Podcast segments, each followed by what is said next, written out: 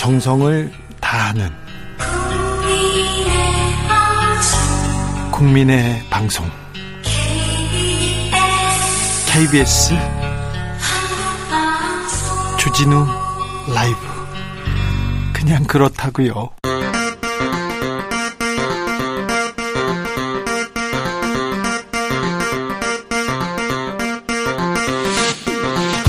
주진우 라이브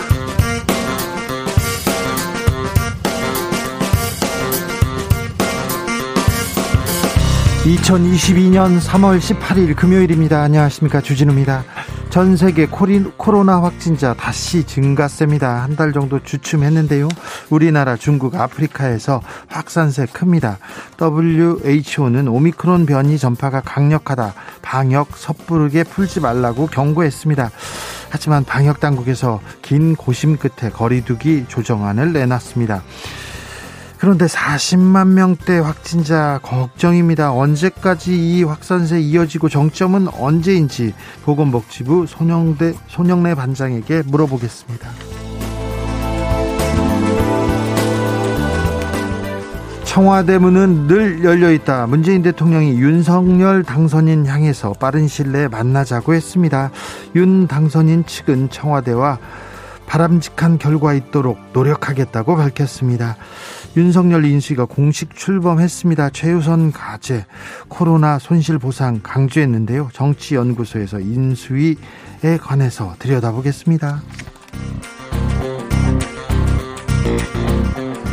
봄꽃이 피, 지기 전에 청와대를 국민께 돌려드리겠다. 윤석열 인수위가 대통령 집무실로 용산 국방부 청사를 물망해 놓고 조율 중입니다. 그런데 일각에서는 너무 성급하게 추진하는 거 아니냐 우려의 목소리 나오고 있습니다. 사성 장군 출신 김병주 민주당 의원은 국방부로 이전할 경우 예산이 1조 원 이상 든다고 했는데요.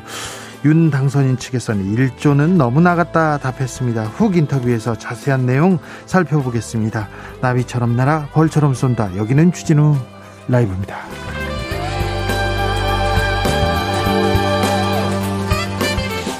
오늘도 자중자애 겸손하고 진정성 있게 여러분과 함께하겠습니다. 비가 오고 일부 지역엔 눈이 왔습니다. 날씨가 쌀쌀해졌는데요. 내일 눈 소식 또 있습니다. 봄이 오는가 싶더니 아직인가 봅니다. 네. 춥습니다.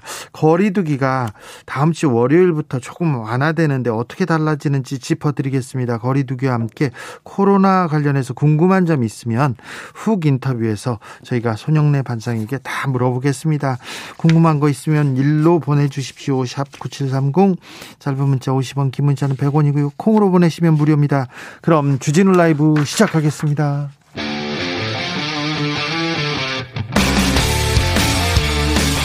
탐사보도 외길 인생 20년. 주 기자가 제일 싫어하는 것은?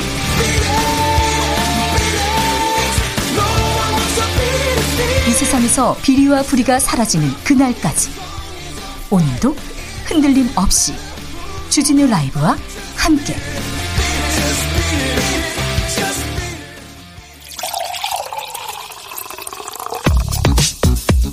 진짜 중요한 뉴스만 쭉 뽑아냈습니다. 줄 라이브가 뽑은 뉴스 주스 정상근 기자 어서 오세요. 네, 안녕하십니까? 코로나 확진자가 40만 병 40만 명대요. 네, 오늘 코로나19 신규 확진자 수는 40만 7,017명이었습니다. 어제보다 21만여 명이나 줄어들긴 했습니다만 역대 두 번째로 많은 확진자 수고요. 어, 최근 사흘간 확진자가 150만 명 가까이 나온 상황입니다. 자, 방역 지침이 일부 완화되죠? 네, 어, 정부는 오는 21일부터 현행 6인인 사적 모임 인원 제한을 8명으로 확대하기로 했습니다. 아, 다만 오후 11시까지인 식당 등 다중이용 시설의 영업시간 제한은 그대로 유지가 됩니다. 저희가 잠시 후에 2부에서 코로나 관련된 상황 자세하게 알아보겠습니다. 그러니 2부에 집중해 주십시오. 어, 문재인 대통령이 윤석열 당선인과 빨리 만나자 이런 입장을 냈습니다. 네, 문재인 대통령은 오늘 윤석열 당선인과 빠른 시일 내에 이 격의 없이 허심, 허심탄회하게 대화를 잘하는 것이 국민에 대한 도리라는 입장을 밝혔다고 이 박경미 청와대 대변인이 말했습니다. 어, 또한 대화의 조율이 꼭 필요하다고 생각하지 않는다라고 말하기도 했으며 이 참모진들에게는 당선인 측의 공약과 국정 운영 방 향에 대해 개별적 의사 표현을 하지 말 것을 지시했다고 밝혔습니다. 네.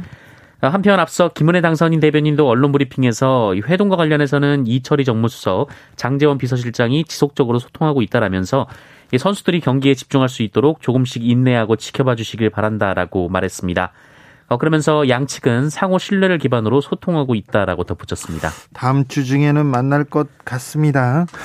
인수위가 오늘 출범했습니다. 네, 오늘 윤석열 대통령 당선인의 대통령직 인수위원회가 출범했습니다. 당선 8일 만에 인수위가 본격 가동됐는데요.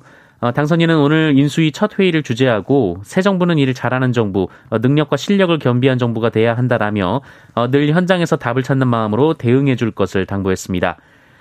어, 윤석열 당선인은 국민이 먹고 사는 민생 문제를 챙기는데 모든 역량을 집중해 달라라고 주문했고요. 이 저성장과 양극화를 국정과제로 다뤄야 한다라고 말했습니다. 인수위는 대통령 취임식 전날인 5월 9일까지 53일에 걸쳐서 정부 조각 등 국정 운영의 밑그림을 그릴 예정입니다. 국민이 먹고 사는 민생 문제 챙기는데 모든 역량을 집중해 달라 이렇게 당선인은 주문했는데요. 그런데 어, 관심은 지금 대통령실 이전에 있습니다. 네, 인수위원들은 오늘 오후 첫 업무로 대통령 집무실 이전 후보지인 이 광화문 외교부 청사 그리고 용산구 국방부 청사를 찾아 점검했습니다. 어, 이들은 후보지를 면밀히 살핀 후 윤석열 당선인과 최종 논의해서 이전지를 확정할 계획인데요. 어, 그런데 오늘 삼각 지역 인근 주민들이 집무실 이전에 반대하는 시위를 벌이기도 했었습니다. 국방부로 간다고 해서 용산 삼각지에서 좀 시위가 있었습니다. 네, 한편 당선인 측은 집무실 이전에 약 500억 원이 소요된다라고 주장하고 있는 반면 이 민주당은 국방부 및 관련 부대 이전 비용이나 이 지휘 통제 시설 구축 등을 포함하면 1조 원에 이를 것이다라고 주장하고 있습니다. 어, 이런저런 논란에 당선인 측 김은혜 대변인은 어, 윤 당선인의 가장 중요한 공약이었기 때문에 이 중요한 만큼 컨센서스가 필요하다라며 어, 결정까지 시간이 더 걸릴 것이다라고 밝혔고요. 아, 다만 봄꽃이 지기 전에는 국민 여러분께 청와대를 돌려드리겠다라고 말했습니다. 봄꽃이 지기 전에는 청와대를 돌려드리겠다. 아무튼 청와대 이전이 그렇게 중요한 사안인지 저는 잘 모르겠는데요. 봄꽃이 지기 전에 그렇게 서둘러서 결정하지는 않고 꼼꼼하게 잘 따져보고 현명한 결정을 내려주셨으면 합니다. 민주당은 뭐 계속 시끄럽습니다. 그런데 윤호중 민주당 비대위원장이 직무를 계속 수행하기로 했다고요? 네, 윤호중 더불어민주당 비상대책위원장은 오늘 오후 기자회견을 열고 당이 부여한 비대위원장으로서의 직분을 성실하게 수행하겠다라며 비대위원장 사퇴 거부를 공식화했습니다. 윤호중 위원장은 지난 한 주 다양한 고견을 경청했고 지도부 사퇴와 비대위 구성의 문제를 지적하는 목소리도 많았다라면서도 어, 그러나 한결같은 목소리는 민주당다운 혁신의 길을 가야 한다는 것이라고 강조했습니다. 신임 원내대표를 민주당은 다음 주에 선출한다고요? 네, 다음 주 목요일, 그러니까 오는 24일에 어, 이른바 교황 선, 선출 방식으로 불리는 콘클라베 방식의 투표를 하기로 했습니다. 어, 이에 따라 선거는 별도의 입후보 그리고 선거운동 없이 진행이 되고요. 이날 오후 2시 172명 의원 전원을 대상으로 차기 원내대표로 누가 적합한지 묻는 투표를 진행할 예정입니다. 어, 여기서 3분의 2 이상의 지지를 받는 의원이 있으면 바로 원내대표로 선출되고요.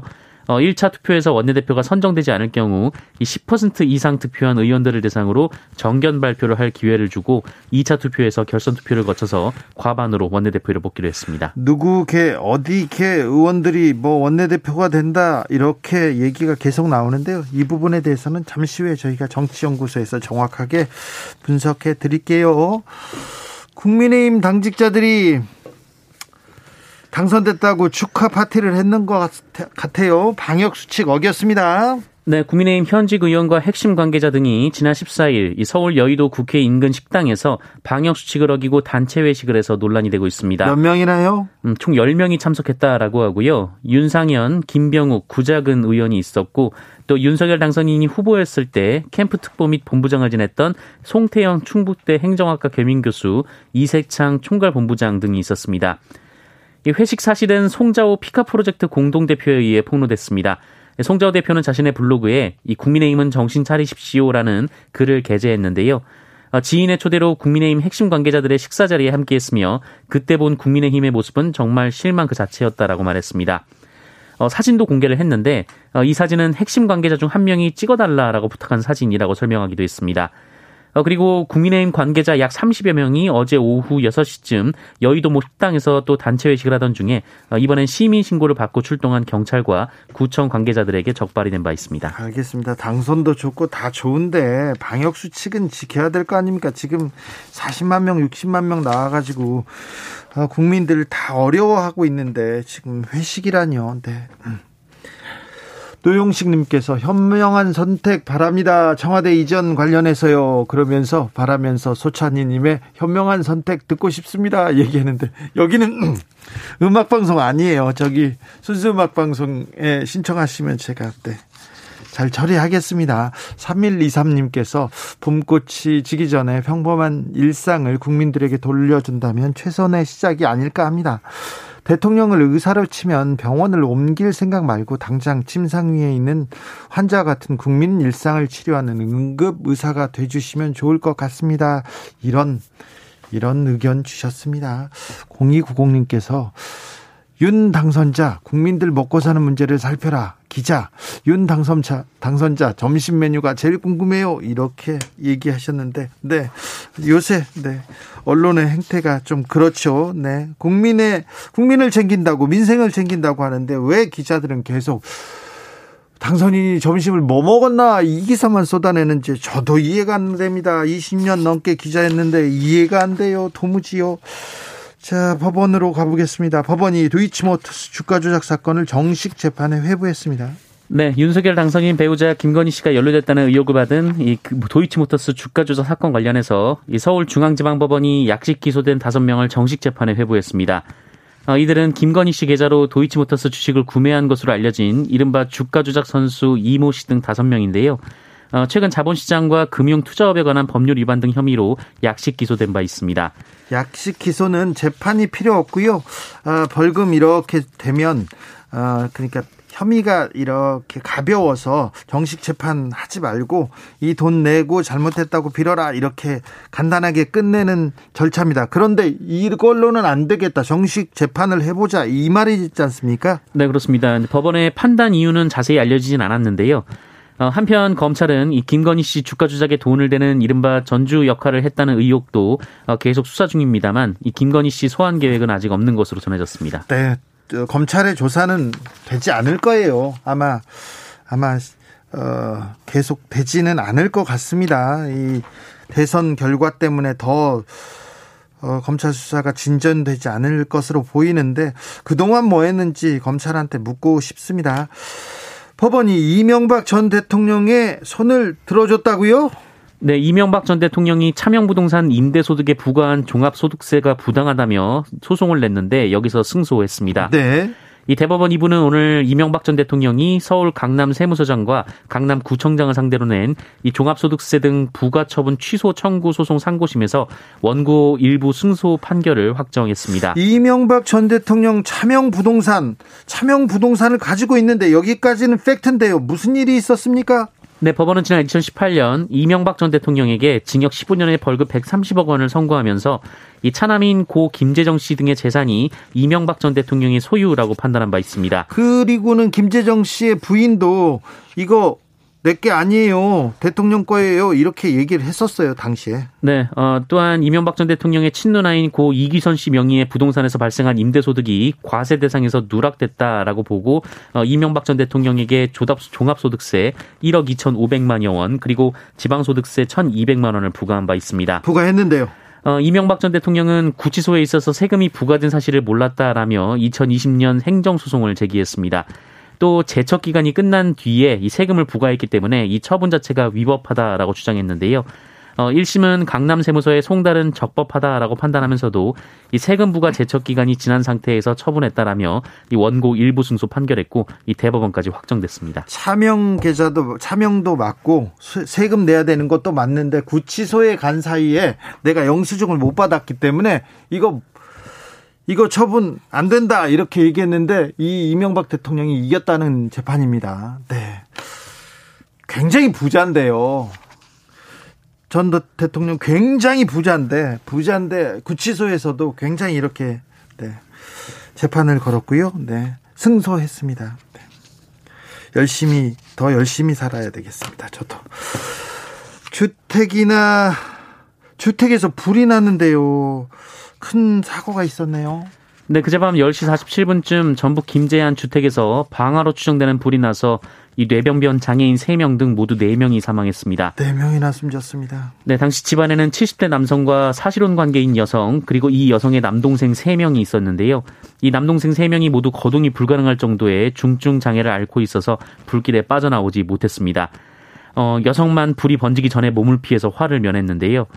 어, 이들은 2006년 대구에서 김제로 이사를 한 뒤 함께 살았다고 합니다. 어, 그런데 함께 사망한 매형이 신변을 비관해서 인화성 물질을 끼얹고 불을 질러서 극단적 선택을 한 것으로 추정되고 있습니다. 아이고. 어, 간신히 몸을 피한 여성은 남편이 평소에도 다 죽이고 나도 죽으면 된다라는 식의 말을 자주 했었다고 경찰에 진술했다고 하고요.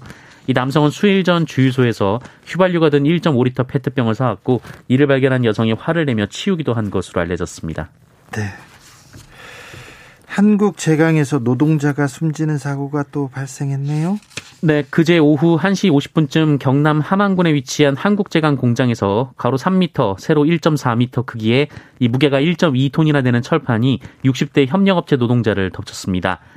어, 용광로 불티 방지용 철판을 보수하기 위해서 이 철판을 크레인으로 옮기던 중 벨트가 끊어졌다라고 하는데요. 이 고인이 허벅지가 깔려서 병원으로 옮겨졌지만 어, 과다출혈로 숨졌다고 합니다. 어, 주변에 동료 직원 3명이 있었지만 모두 다른 작업을 하고 있어서 고인의 비명 소리를 듣고서야 사고를 알게 된 것으로 전해졌고요. 사고 당시 작업 지휘자는 없었던 것으로 확인됐습니다. 이 숨진 A씨가 소속된 협력업체는 5인 미만 사업장이지만 이 원청인 한국제강이 상시근로자 50인 이상이기 때문에 이 중대재해처벌법 적용 대상이 됩니다. 주진우 라이브 듣는 청취자들은 아, 왜 이렇게 노동 현장에서 사람들이 많이 죽어 이렇게 생각하실 텐데요. 그전엔 더 많이 죽었습니다. 더 많이 죽었습니다. 그런데 아직도 안전을, 안전보다도 어, 회사의 이익이 더 중시되는 그, 그런 현상이 바뀌지 않아 가지고요. 저희가 계속 이런 뉴스 계속 보내 드립니다. 가슴 아프고 죄송하지만 조금 이 노동자가 일터에서 숨지는 사고는 좀 줄여야겠습니다. 그래서 제가 고통스럽더라도 계속 하겠습니다. 불법 영업을 하면서 비밀 통로까지 만든 유흥주점 그런 업소가 발견 됐어요. 네, 경찰 단속을 피하겠다며 유치원 옆 건물에 출입문을 두고 무허가 영업을 하던 유흥주점이 적발됐습니다. 네, 서울 수서경찰서는 어제 새벽 1시 30분쯤 강남구 역삼동의 한 건물 지하에 있는 이 무허가 유흥주점을 적발해서 종업원 21명, 손님 11명을 감염병 예방법 위반 혐의로 입건했습니다. 어, 현장에서 붙잡힌 답, 어, 업주는 이 단속이 시작되자 출입문을 잠그고 손님과 종업원을 비밀 통로 등으로 도피시키는 등 증거 인멸을 시도하다가 현행범으로 체포가 됐습니다.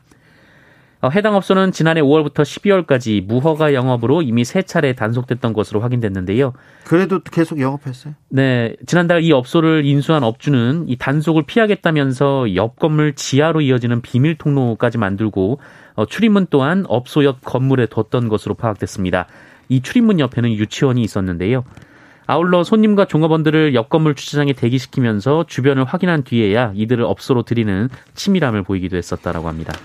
증거인멸을 시도했습니다. 그러, 그러니까 더 좀 엄하게 처벌해야 되는데 아, 이런 분들 아이고 코로나 시대에 지금 40만 명씩 나오고 있는데 조금만 참아달라고 그렇게 호소하는데 아이고 밀접 밀폐된 업소에서 이런 데 가다가 가서 코로나 걸리면 어쩌려고 아무 생각이 없는 것 같습니다. 어미 처벌해 주십시오. 밤마다 외제차를 훔쳐 질주하던 10대들이 있어요. 네, 이 충북 청주시의 한 아파트 지하 주차장에서 고급 수입차를 어, 밤마다 몰래 운전했던 미성년자 3명이 경찰에 붙잡혔습니다. 어, 이들은 우연히 문이 잠겨 있지 않은 차에서 보조키 하나를 발견했는데 이 보조키를 들고 주차장을 돌아, 돌아다니면서 눌러보다가 어, 문이 열리는 수입차를 발견했고 이 차를 끌고 나와서 주변 일대를 질주했다고 합니다. 예.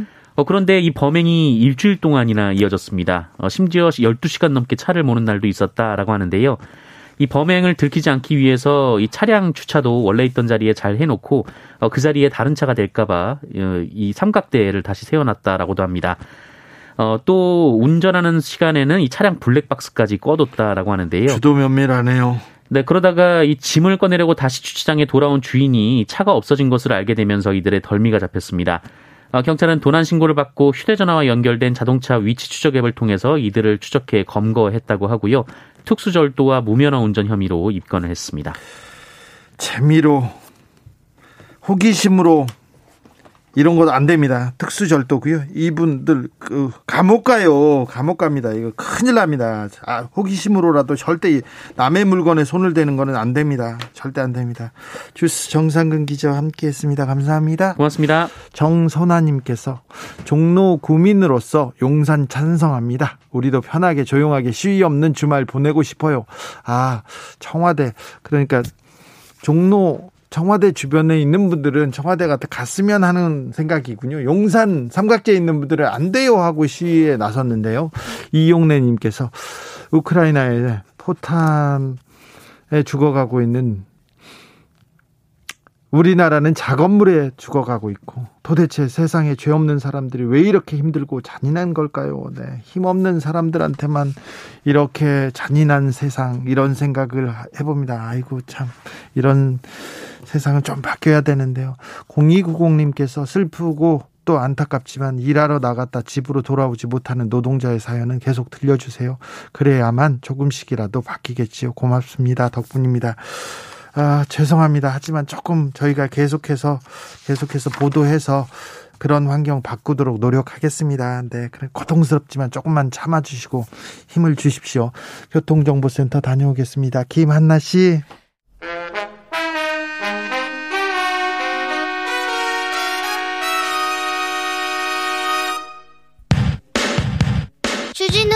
돌발 퀴즈. 오늘의 돌발 퀴즈는 객관식으로 준비했습니다. 문제를 잘 듣고 보기와 정답을 정확히 적어 보내주세요. 러시아 최고 발레리나로 꼽히는 올가 스미르노바가 러시아의 우크라이나 침공을 비판한 뒤 이 발레단을 탈퇴했다고 미국 CNN 방송이 보도했습니다. 전쟁에 반대해 이 발레단을 떠난 러시아 무용수는 스미르노바가 처음인데요. 러시아의 한 무용평론가는 이번 결정을 두고 러시아 발레계의 폭탄 투하와 같다고 말했습니다. 스미르노바는 네덜란드 국립 발레단으로 소속으로 옮겨 공연을 펼칠 계획이라고 하는데요. 이곳은 전 세계적으로 명성 높은 발레단으로 러시아어로 거대한 발레단이라는 뜻을 가지고 있습니다. 여러 명의 명무용가를 배출했고 우리나라에도 여러 차례 대안한 이 발레단의 이름은 무엇일까요? 1번 볼쇼일 2번 리베라 다시 한번 들려드릴게요. 1번 볼쇼일 2번 리베라 샵9730 짧은 문자 50원 긴 문자는 100원입니다. 지금부터 정답 보내주시는 분들 중 추첨을 통해 햄버거 쿠폰 드리겠습니다. 주진우 라이브 돌발 퀴즈 월요일에 또 만나요.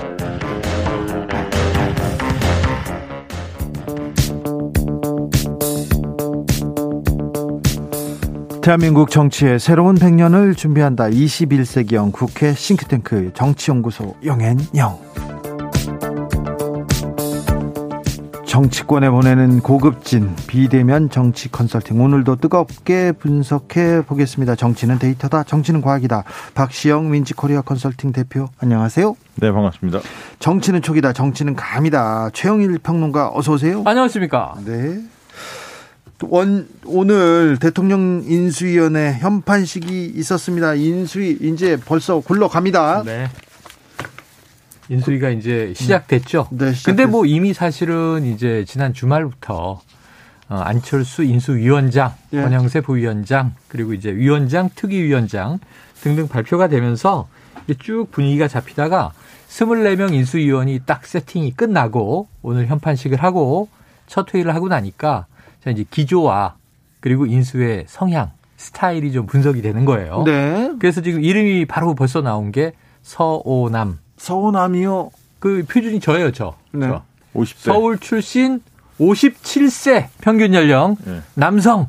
근데 제가 해당되지 않는 건 이제 서울 출신이 아니라 서울대 출신. 네. 네, 서울대 출신이 많아요. 네. 이번에. 그래서 이제 그게 지금 서울 법대 출신만 다섯 명이에요. 단선인도 그렇고 이 권영세 부위원장, 거기에 박주선 지금 이제 이 그 어 출범식 출범식이죠. 출범식인데 네, 네. 이제 대통령 취임식 준비위원장 네. 네, 출범식입니다. 그 외 등등입니다. 그래서 이제 서우남이라는 표현이 있고 또 다른 매체에서는 MSG 인수위다. MSG는 뭡니까? 예. M은 MB MB. 정부 인사들과 아, 네. G는 GH 박근혜 전 대통령 인사들과 예. 그리고 중간에 S는 역시 서울 출신이 아, 네. 다수다. 어, 서울대 주로 출신이 MB 다수다. MB 정부 때 참여했던 분들이 좀 많죠. 네. 네. 아, 이게 재밌는 게 MB 정부 때의 인사들이 주로 외교 안보 라인이에요. 그렇죠. 그리고 박근혜 정부 인사들은 경제 라인이에요. 그래서 이게 섞여 있지 않고 분과별로 이렇게 나뉘어 있습니다. 그것도 그래요. 묘한 지점이죠. 네, 아무튼 이명박 사람들이 다 대거 들어왔다 이런 건 좀 강조할 점인데 어떻게 보셔 보임, 음. 보입니까? 아니 뭐 진짜 뭐 얘기 나온 거 보니까 이제 여성들이 좀 적다. 그리고 네. 호남 인사가 좀 적다. 뭐 이런 얘기들이 좀 있고요. 지역별로 청년도 보면. 청년도 없습니다. 그래 이제 네. 예를 들면 원전 뭐 이런 문제 상당히 강조했는데 그런 어떤 전문가도 좀 빠진 것 같고 핵심은 부동산 전문가가 네, 없어요. 부동산 전문가도 네. 좀 빠지고 그래서 뭐 물론 이제 인수위 밑에 또 다양한 분들이 참여하실 테니까 음. 또 네. 보강을 좀 하겠죠. 네. 네. 김병민 전 대변인은 실무 경험이 풍부한 분들 위주로 이렇게 꾸리다 보니까 네. 인수위가 이렇게 됐는데 아, 근데 인수- 사람들의 관심은 인수위보다는 내가 청와대에 청와대. 대해서 용산을 옮기느냐 아. 외교부 일로 다 가 있어요. 거기로 가 네네. 있어서 그런데 관심이 없어요 인수위원들은. 청와대를 옮기는 게 그렇게 중요한 사안일까 이런 생각이 드는데 음. 어, 여기에 지금 관심이 가 있는 동안 뭐 어떤 또 다른 일이 벌어질지 어떻게 보십니까? 그러니까 지금 문제는 뭐냐면 광화문 시대 열겠다. 네. 국민과 소통을 더 이제 적극적으로 강화하겠다. 이거 좋아요. 그래서 방법은 운영의 묘가 많아요. 네. 그러니까 뭐 기자간담회 좀 정례화하고 뭐 주간이든지 이렇게 되면 오 대통령이 이제 메시지를 자주 내네 이런 것도 될 수 있고 근데 대통령은 어디든 갈 수 있어요. 옛날에 박근혜 정부 때 유명한 얘기가 있습니다. 대통령이 계신 곳이 집무실이다. 네. 그러니까 물리적 공간을 뭐 이렇게 세팅하려고 하다 보니까 건축 사업처럼 지금 돼 있어요. 인수위 사업이 그거 아니고 대통령이 광화문에 정부종합청사에 가서 국무총리실 뭐 옆에 이 간이 집무실 하나 만들든지 나가 있으면서 좀 예를 들면 부처 사람들하고 더 소통 많이 하고 국방부에도 예를 들면 대통령이 가서 뭐 여러 가지 이제 국방 상황들 안보 상황 수시로 점검하고 이러면 되는데 문제의 핵심은 어디서 터지냐 하면 김은혜 대변인 얘기를 듣고 전 놀란 게 뭐냐면 처음에는 대통령이 청와대로 들어가실 가능성은 제로다. 그러니까 절대 안 들어간다는 의미로 들리잖아요. 제로라는 음, 말이 네네. 쉬운 게 아니잖아요. 그리고 네. 오늘 나온 얘기는 조금 컨센서스가 중요하다. 공감대가 마련돼야 되니까 시간이 필요하다고 미뤘지만 봄꽃이 지기 전에 청와대를 돌려드리겠다. 국민들에게.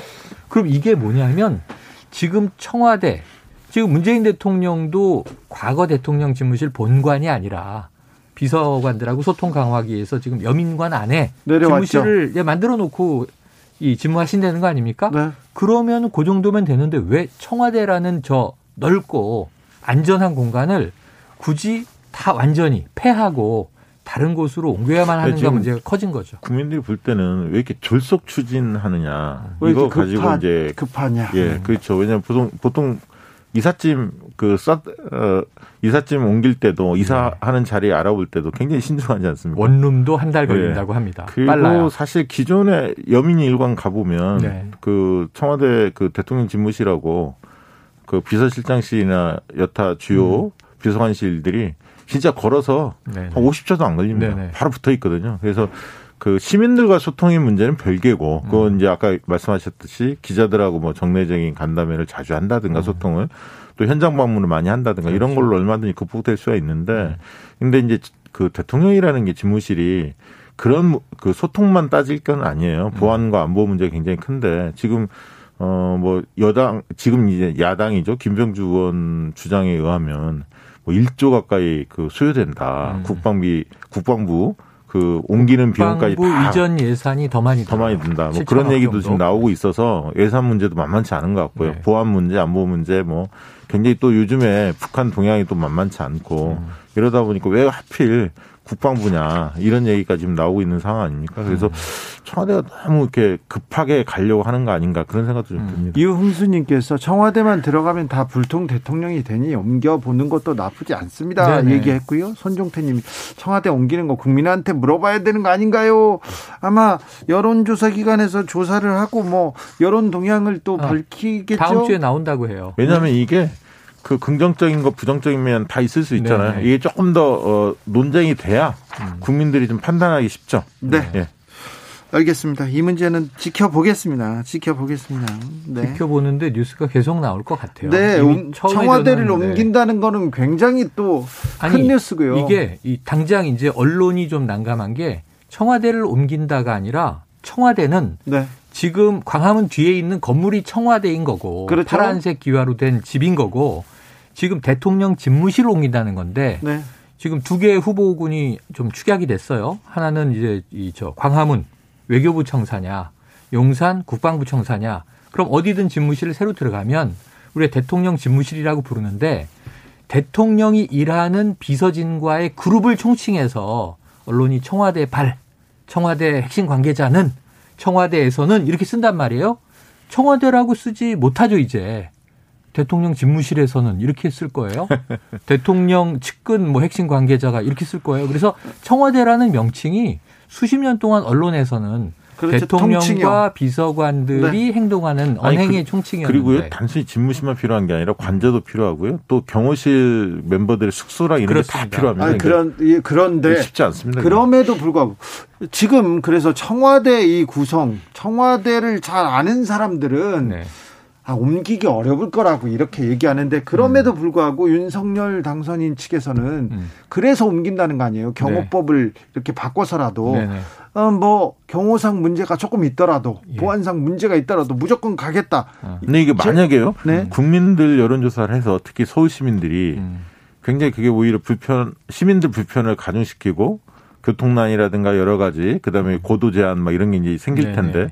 불편이 가중돼서 만약에 시민 다수가 서울 시민 다수가 만약에 반대한다면 오차 범위 안으로 나온다면요. 오차 범위 밖으로 만약에 반대가 우세하다면 음. 그럼 굉장히 고민해 볼 수밖에 없습니다. 왜냐하면 이게 수- 또 한두 달 뒤면 지방선거인데 그것만 기억에 남을 수 있고. 그렇죠. 음. 근데 사실 중요한 거는 지금 국가의 큰 그림을 지금 그리는 때 아닙니까? 그렇죠, 그렇죠. 어떤 사람을 또 쓸 건지 그렇죠. 누구를 누구로 하여금 이 정책을 맡길 건지 음. 경제는 외교는 국방은 남북 문제는 이 얘기를 해야 되는데 네.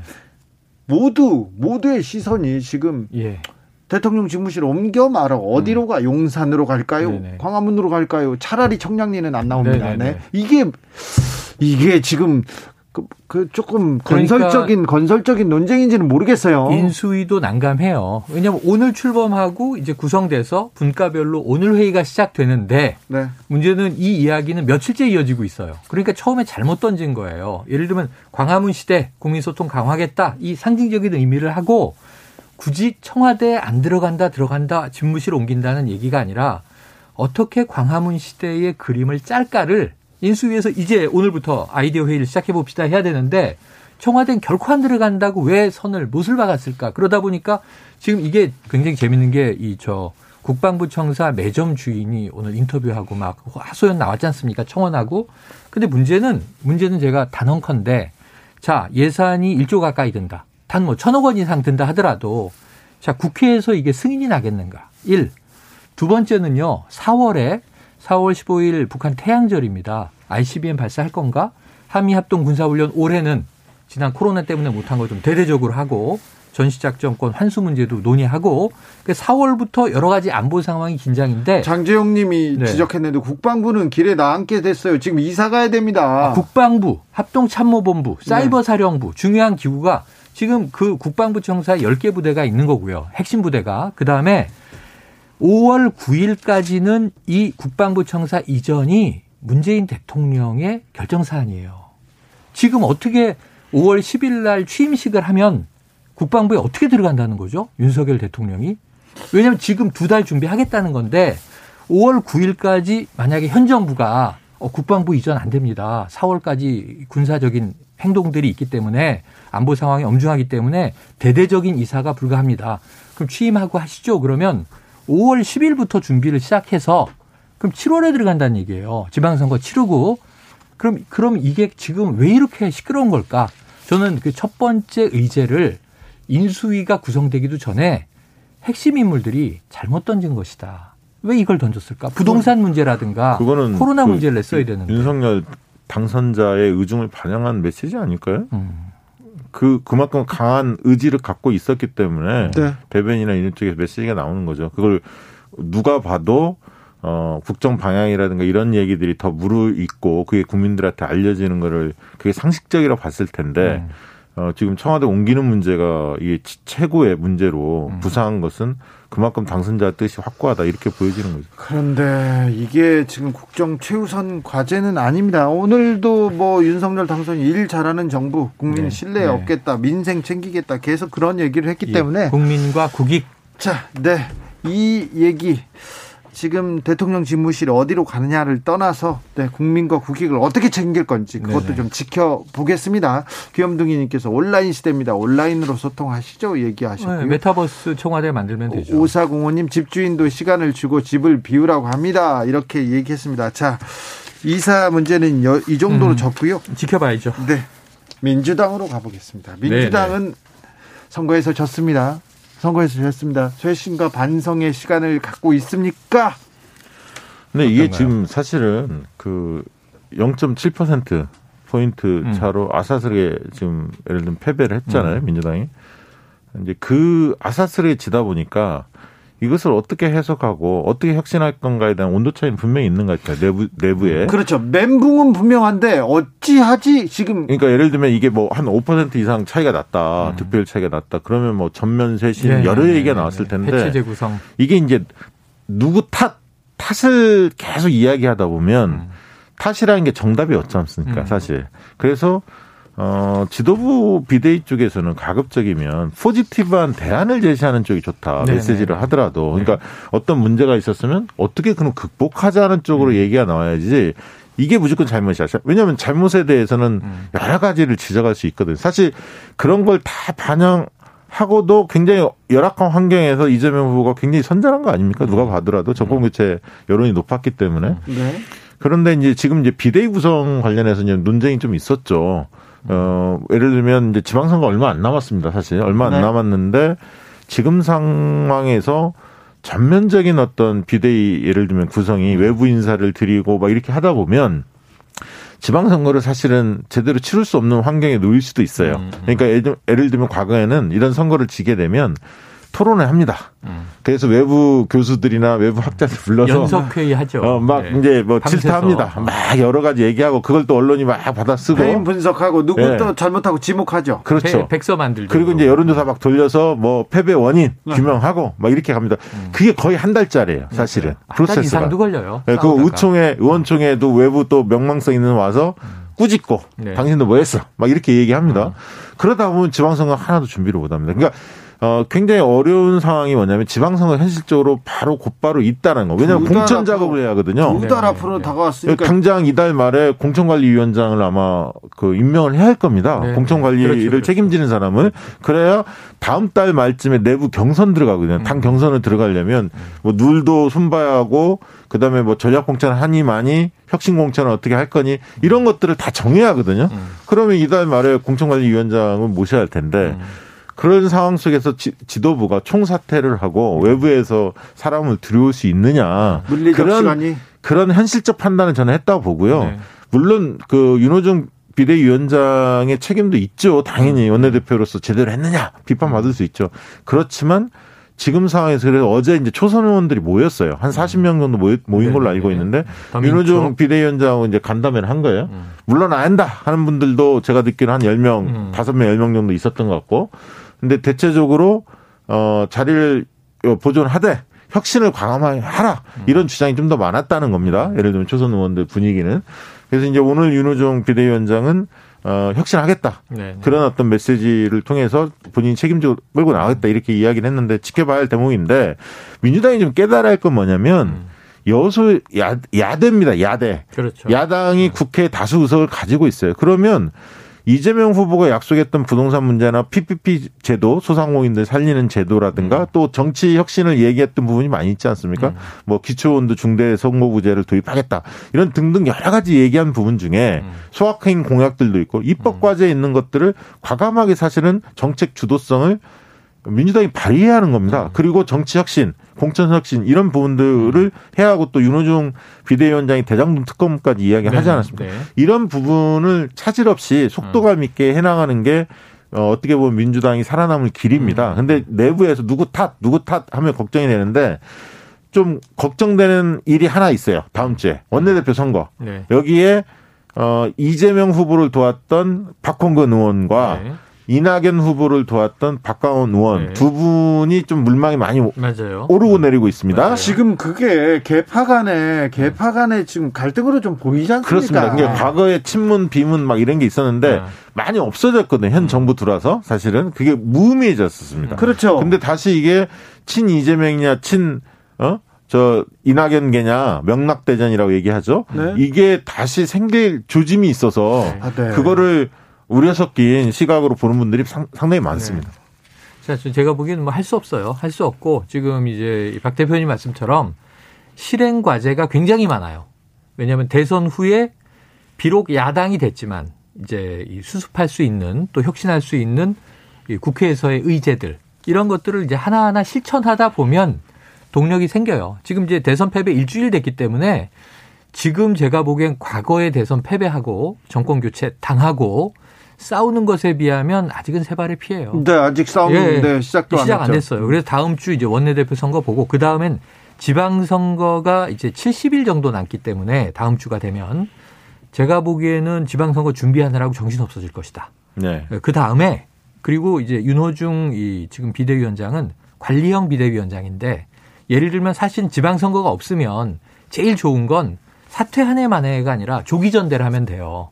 8월로 예정된 전대를 예를 들면 뭐 4월, 5월에 하겠다. 네. 당겨놓고 난 그때까지 관리만 한다. 그러면 이제 문제가 해결되고 그때 이제 해계모니 싸움에서 모든 게 정리되는데 8월 이 전대를 당기기가 힘들어요. 6월에 지금 지방선거가 있으니까.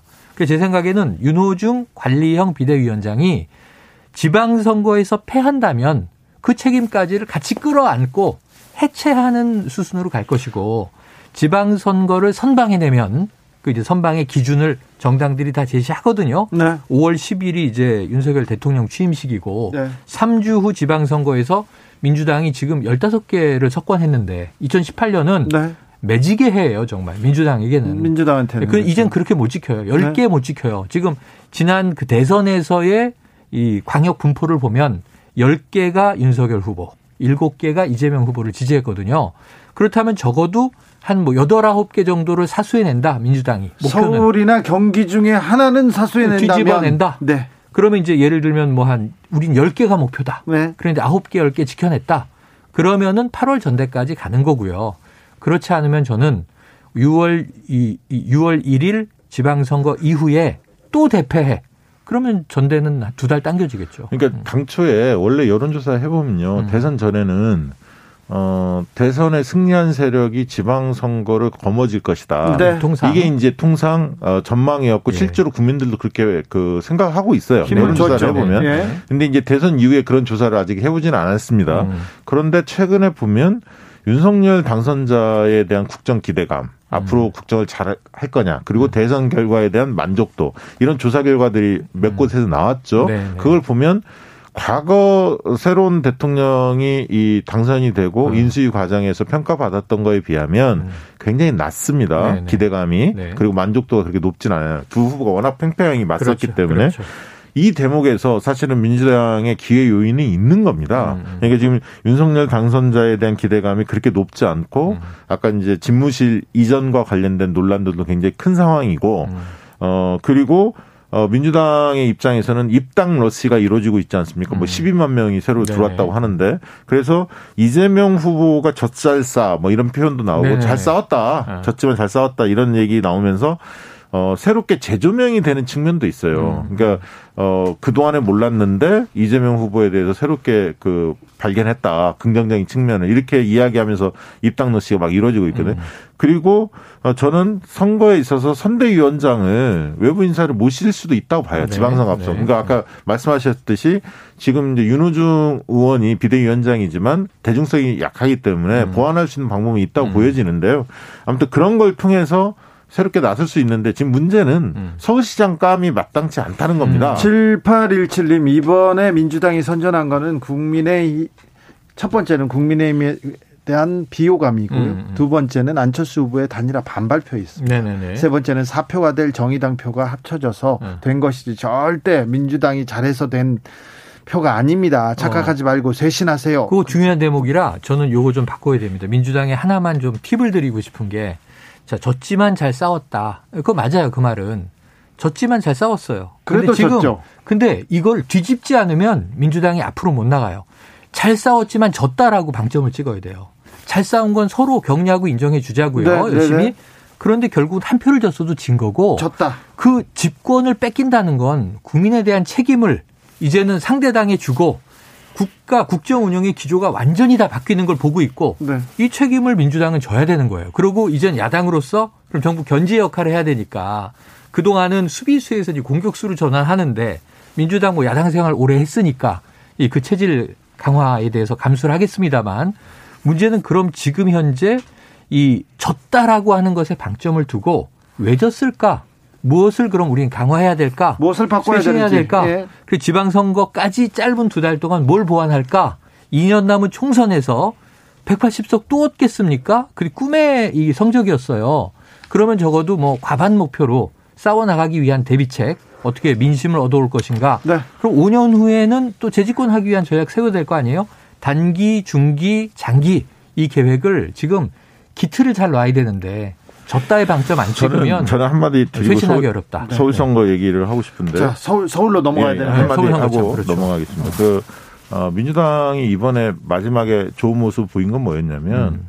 이재명 후보가 승복 선언을 깔끔하게 잘했어요. 맞습니다. 그리고 맞습니다. 부정선거 논란을 일으키지 않았습니다. 네. 그러니까 과거에 지금의 여당, 지금의 여당 국민의힘 쪽에서는 음. 선거 불복성 발언들이 꽤 있었어요. 네네네. 부정선거다. 음. 그런 부분이 어, 지금의 민주당 쪽에서는 나오지 않았다. 아. 그 부분은 국민들이 보고 있습니다. 네. 두 번째, 서울시장 선거에서 지금 출마가 예정된 분은 박주민 의원 한 분인데 그렇죠. 나머지 그 지금 현역 의원들은 나오지 못합니다. 왜냐하면 지역위원장 사퇴를 안 음, 했기 때문에. 음.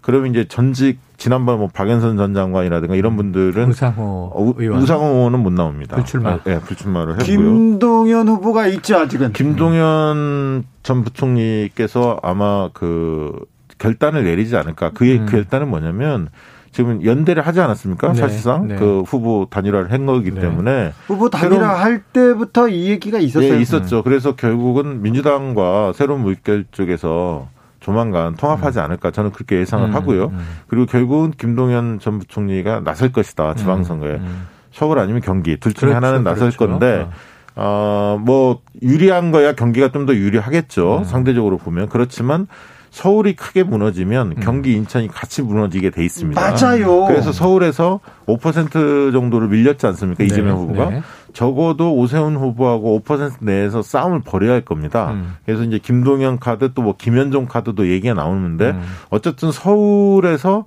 뭔가 접전을 벌이지 않으면 음. 경기 인천이 같이 무너질 수도 있기 음. 때문에 민주당으로서는 고민이 좀 깊어질 것 같습니다. 그렇죠. 네. 민주당의 고민이 서울을 서울에 누구를 내세우고 그 필두로 다른 데까지 이- 그 영향력을 삼각편대라고. 하죠. 예. 그러니까 수도권 삼각편대. 네. 그게 안 보여요. 예. 그- 그게 지금 안 보여서 김동연 전 부총리에 대한 기대감은 있어요. 대체로 지금 경기지사 후보로 나올 것을 많이 이제 관측들을 하고 있는데 김동연 저는 김동연 후보가 경기 네. 쪽에 마음이 좀가 네. 있는 것 같아요. 아, 그리고 지금 예를 들어서 출마한다고 하면 서울은 치열한 접전이고 또 분패를 각오해야 돼요. 네. 이거는 정말 또 이것도 싸웠지만 졌다가 될지. 아니 그래서 네네. 음. 서울이 약간 보수화됐잖아요. 부동산 것 부산 부동산 문제 때문에 중산층이나 이런 분들이 음. 많이 돌아선 거 아닙니까? 네네. 여당 지금 민주당 쪽에서 네. 때문에 중도 성향이나 중도 보수 성향이 있는 분들 중에서 안정감 있는 후보가 나서는 것이 음. 민주당으로서는 좋은 카드예요. 아주 네. 좋고 네. 이저 김동연 전 부총리는 경제통이고 예. 이건 누가 봐도 자타공인 예를 들면 오세훈 시장보다 내가 더 경제 전문가요. 그리고 부동산 문제도 더 좋은 해법을 가지고 있어. 그리고 또 하나는 뭐냐면 이게 재밌는 게 민주당과 합치긴 했지만 문재인 정부의 초대 경제부총리로 나는 이 정책 실장의 정책에 상당히 반대했어. 네. 소득주도 성장에 대해서도 이제 좀 완급 조절해야 된다 그랬고 최저임금 인상도 완급 조절해야 된다 그랬고 그랬거든요. 그래서 그게 조금은 더 다른 목소리를 냈던 인물로의 각인이 돼 있다고요. 그 메리트가 있는데 자 문제는 저는 이런 고민을 하는 거죠. 김동연 부총리가 그 결단을 내릴 거냐. 경기지사는 조금 더 용이해 보이고 많이는 아니고 서울시장은 조금 더 어려워 보이는데 예, 그거 그 어떤 결단을 이끌어낼 민주당의 큰 인물이 되려면 네. 결단해야 할 때 결단해야 하는 거죠. 음. 그러게요. 자, 국민의힘은 이번 지방선거 자신만만하게 치를 수 있을까요? 경기지사 유승민 나오나요? 또 아, 다른 그렇죠, 그렇죠. 후보들은요. 그렇죠. 서울과 다른 대진표는 어떻게 꾸려지는지 정치연구소는 계속 달려갑니다. 7699님, 졌지만 잘 싸운 건 없습니다. 그냥 네. 진 겁니다. 아하. 1719님, 민주당은 내노란물만 쇄신해도 10% 20% 지지율 올라갑니다. 이렇게. 그게 어려워. 그게 어려워. 어렵습니까? 최영일, 박시영, 박시영, 최영일 두 분, 감사합니다. 고맙습니다. 고맙습니다. 저희는 잠시 쉬었다가 2부에서 돌아오겠습니다.